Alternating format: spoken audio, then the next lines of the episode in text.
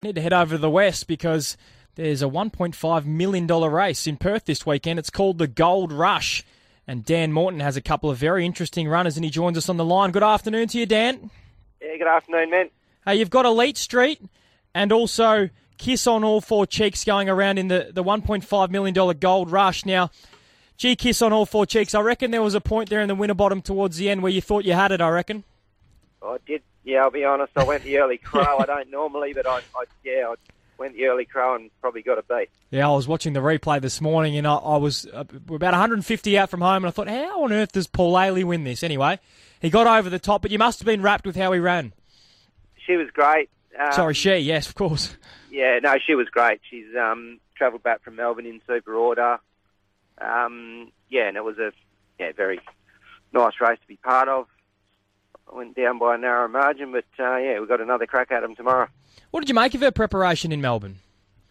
Oh, yeah, she was good. She obviously she chalked one up, and then you know we ran into some heavy tracks, wide gates. Things just didn't go your way that you need in big events. But um, she was far from disgraced. Her last run, which was sort of the main target, was the Empire Rose.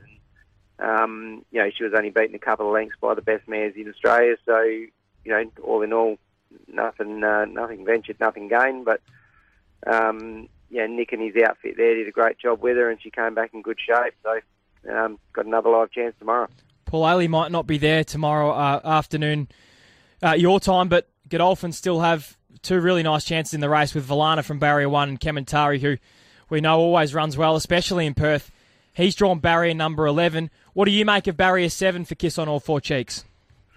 Uh, it's probably a good day for her. Um, you know, if the field sort of strings out a little bit, which on paper looks like it might, she should get an opportunity to, um, you know, slot in somewhere with a bit of cover. So hopefully that's the case.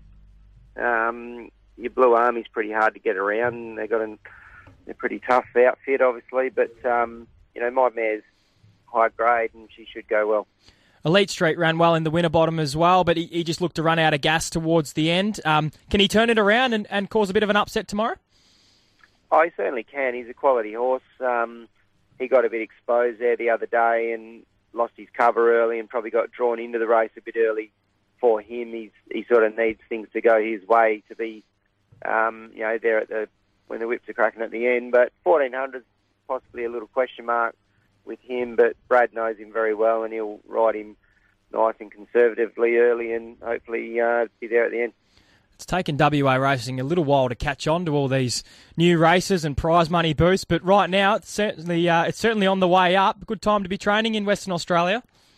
It takes a while to catch on for a few things, but um, it, it um, no, it's exciting. They've, the club's done a great job. These races are you know um, four four weekends in a row worth me and a million and a half, so it's good coin on offer. Um, yeah, good to be a part of it. It's a good place to race over here because the horse pool, you know, we don't get invaded by the east too often, and um, the horse pool just pretty much stays the same. So if you can pop up a good horse, you're, you're going to earn good prize money.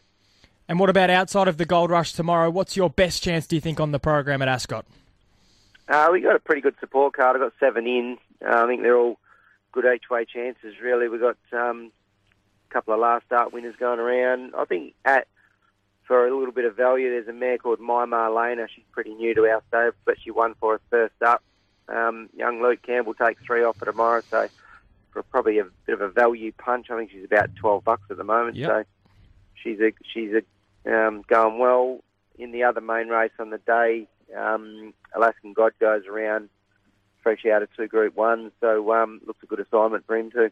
All right, sounds like you've got some really nice runners, and we'll certainly be having something each way on my Marlena there in, in race six at twelve dollars to win, three dollars to place. Good luck tomorrow, Dan. Appreciate your time on Big V Racing. Thanks for having us on. Cheers.